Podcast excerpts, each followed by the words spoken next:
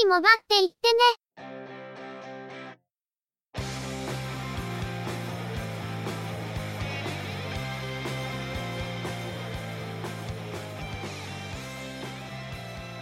通信業界、モバイル、IT に関するニュースや話題を取り上げ、中の人が意見を述べたり、製品レビューまがいのことをしたり、様々な体験について、ご紹介していくポッドキャストです。ゆくもばのおしゃべりはすべて、合成音声によってお送りしています。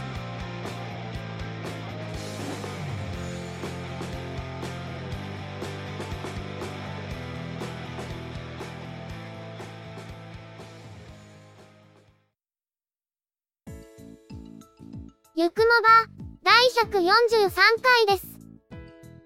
お届けいたしますのは、ネタを探してくるのが、中の人。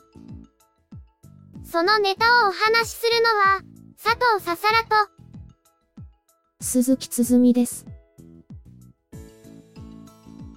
前回、第142回は追放会、第142.5回も配信したわけですが、中の人の都合で、配信が随分と遅くなってしまいました。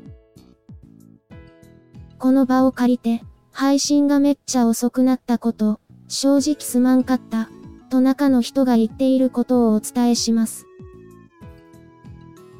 どっかの、反省してまーす波に、反省が伝わってこないよね。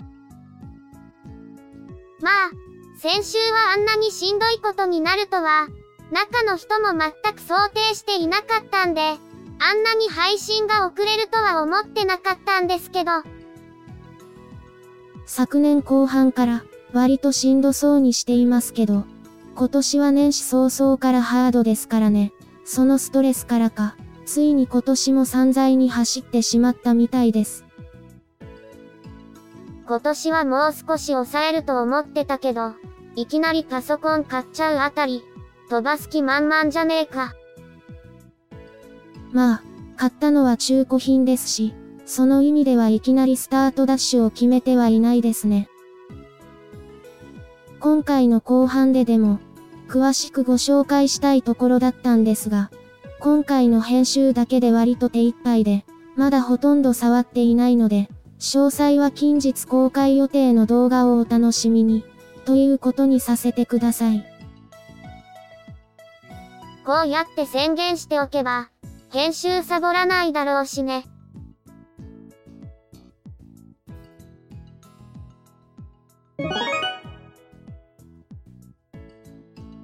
それでは、今回のニュースです。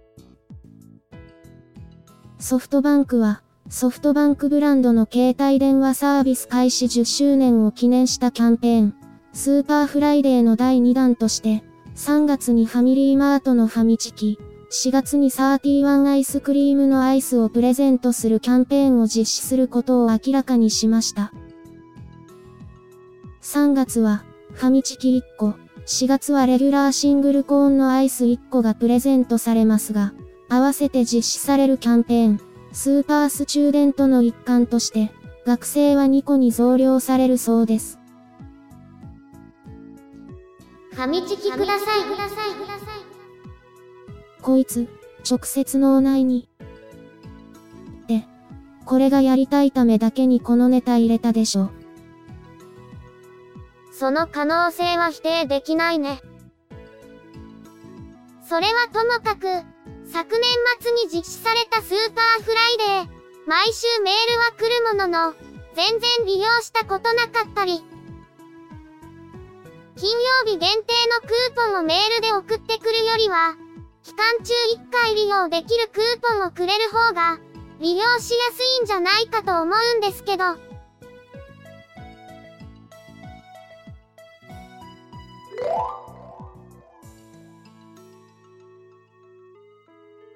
Unext とヤマダ電機は、MVNO サービスの提供と運営を行う合弁会社を、1月下旬に設立することで合意したことを明らかにしました。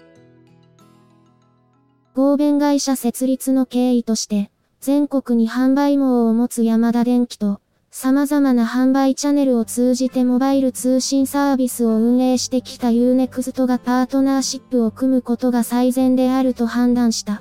と説明しています。もともと、ヤマダ電機が提供している MVNO サービス、ヤマダ SIM の回線卸元は U-NEXT だと言われていますから、ある意味では必然的な流れなのかもしれません。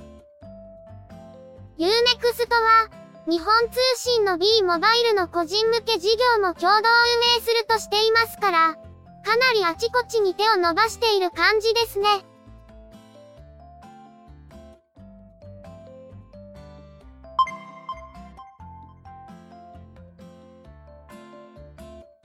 ソフトバンクとウイルコム沖縄は Y モバイルブランドの2017年春モデルの発表を行いました。スマートフォン2機種、タブレット1機種、モバイル Wi-Fi ルーター1機種ですが、スマートフォンはいずれも Android One ブランドのモデルとなります。また、この発表とは別に、今年の夏以降、ストレートタイプの携帯電話、セイコーソリューションズ製の 603SI を発売することを明らかにしています。このほか、Y モバイルの契約者は、Yahoo プレミアムが無料で利用できるようになったり、Google の Android アンバサダープログラムを活用し、Android や Google のサービスに対して幅広い知識を持ったスタッフを育成、店頭に配置するという施策も明らかにしました。スマートフォンは、シャープ製の Android One S1、京セラ製の Android One S2 の2機種です。Android 1は、常に最新の Android を利用できるということを謳っているシリーズで、セキュリティ機能は毎月自動アップデートで提供されるほか、最低2年間のアップデート、発売から18ヶ月以内に最低1回のアップデートの提供を保証するとしています。S1 のスペックは、ディスプレイは5インチ、フル HD 解像度のイグゾ液晶を搭載。CPU は、スナップドラゴン430、メモリーは 2GB、ストレージは 16GB、アウトカメラは1310万画素、インカメラは800万画素。先代モデルの 507SH と比べると、画面解像度と無線 LAN が強化された一方、CPU のスペックがダウン、ワンセグの非搭載や、薄型化によりバッテリー容量も減っています。S2 のスペックは、ディスプレイは5インチ、HD 解像度の TFT 液晶、CPU はスナップドラゴン。425、メモリーは 2GB、ストレージは 16GB、アウトカメラは1300万画素、インカメラは200万画素。防水、防塵性能に加えて、S2 は対衝撃性能も備えています。また、日本向けの機能として、S2 は赤外線通信機能を搭載します。Android 1が再び登場し、今回は最初から Android 7.0を搭載。今後のバージョンへのアップデートにも対応します。価格を抑えるために、あまり高いスペックは搭載してきませんが、先のモデルと比較すると、日本向けの独自機能としてはちょっと後退してしまったような印象も受けます。先代モデルは、フィーチャーフォンからの乗り換えも多かったとのことですが、いまいち、本当はどこに向けて送り出したい製品なのか、ちょっとぼやけてしまっている感じもあるんですよね。タブレットは、ハーウェイ製の Android タブレット、メディアパッド T2 Pro 606HW ソフトバンクで提供しているメディアパッド T2 Pro 605HW と同等のモデルで、ハーウェイがメーカーブランドで家電量販店などで販売するメディアパッド T2 10.0 Pro の LTE 対応版に相当します。モバイル Wi-Fi ルーターは、ハーウェイ製のポケット Wi-Fi 603HW キャリアアグリゲーション、4x4 枚も、256QAM といった高速化技術を組み合わせ、下り最大 612Mbps の通信をサポート。最大速度が出るのは、TDLTE の 3.5GHz 帯と AXGP が整備されているエリアで、当初は透明版を中心とした限られた地域になるとのこと。なお、ソフトバンクでも同等のモデルを、ポケット Wi-Fi 602HW として販売しますが、Y モバイルのみで提供されているアドバンスモードはソフトバンクでは利用できないため、この表示がなくなっているほか、提供されるボディカラーが Y モバイルはホワイトとブラックであるのに対し、ソフトバンクではブラックのみになるとのことです。Y モバイルとソフトバンクで、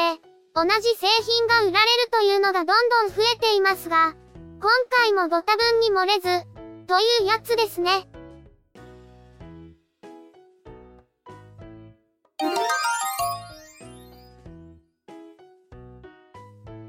マイネオは、2月1日に、ASUS の Zenfone 3、Zenfone 3レーザー、ファーウェイのメディアパッド T28 Pro の3機種を発売することを発表しましたが、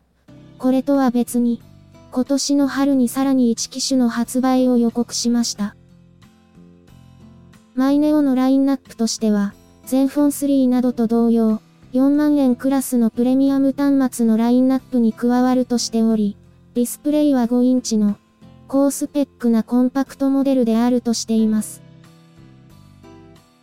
現時点で世に出ている端末ではなく、2月にスペインのバルセロナで開催されるモバイルワールドコングレスで発表されるのではないか、としており、そのメーカーは、結構大きなブースではないか、とコメントをしているようです。2月に発表される端末の投入を予告するというのは、なかなか思い切ったことをするなと思いますが、どんな端末が出てくるのか、モバイルワールドコングレスの発表を見る楽しみができましたね。2月に発表されるからには、3月の下旬か、4月頃の発売でしょうか。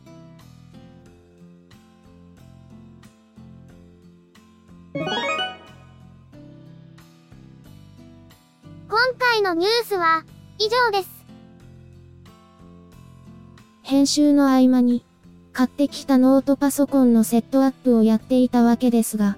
結構時間がかかった割に、なんとかうまくいきました。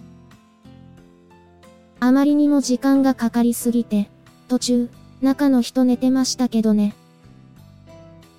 動画を公開するまで、何も情報を出さないというのもあれなので、ちょっとだけお知らせをすると、今回購入したのは、HP の、プロブック 430G2 というモデルで、法人向けの13.3インチモデルです。CPU は、第5世代の Core i5 を搭載しているので、結構パワフルで、思っていたよりも動作が速く、プラスチックボディなので、結構軽く、持ち運びに良さそうです。標準では、Windows 8.1か、Windows 7がプリインストールされていますが、Windows 10にアップグレードする場合も、ドライバーが公開されているので、思っていたよりは苦労なくアップグレードできました。中の人は、HP のパソコンを買うのは初めてなんですが、ファーストコンタクトは、思っていたよりは悪くない感じです。まだ、使い込んでいるわけではないので、この続きは、動画でお話しできるくらいには、ちゃんと触らないといけませんね。次回。第144回の配信開始までには、動画も公開したいところですね。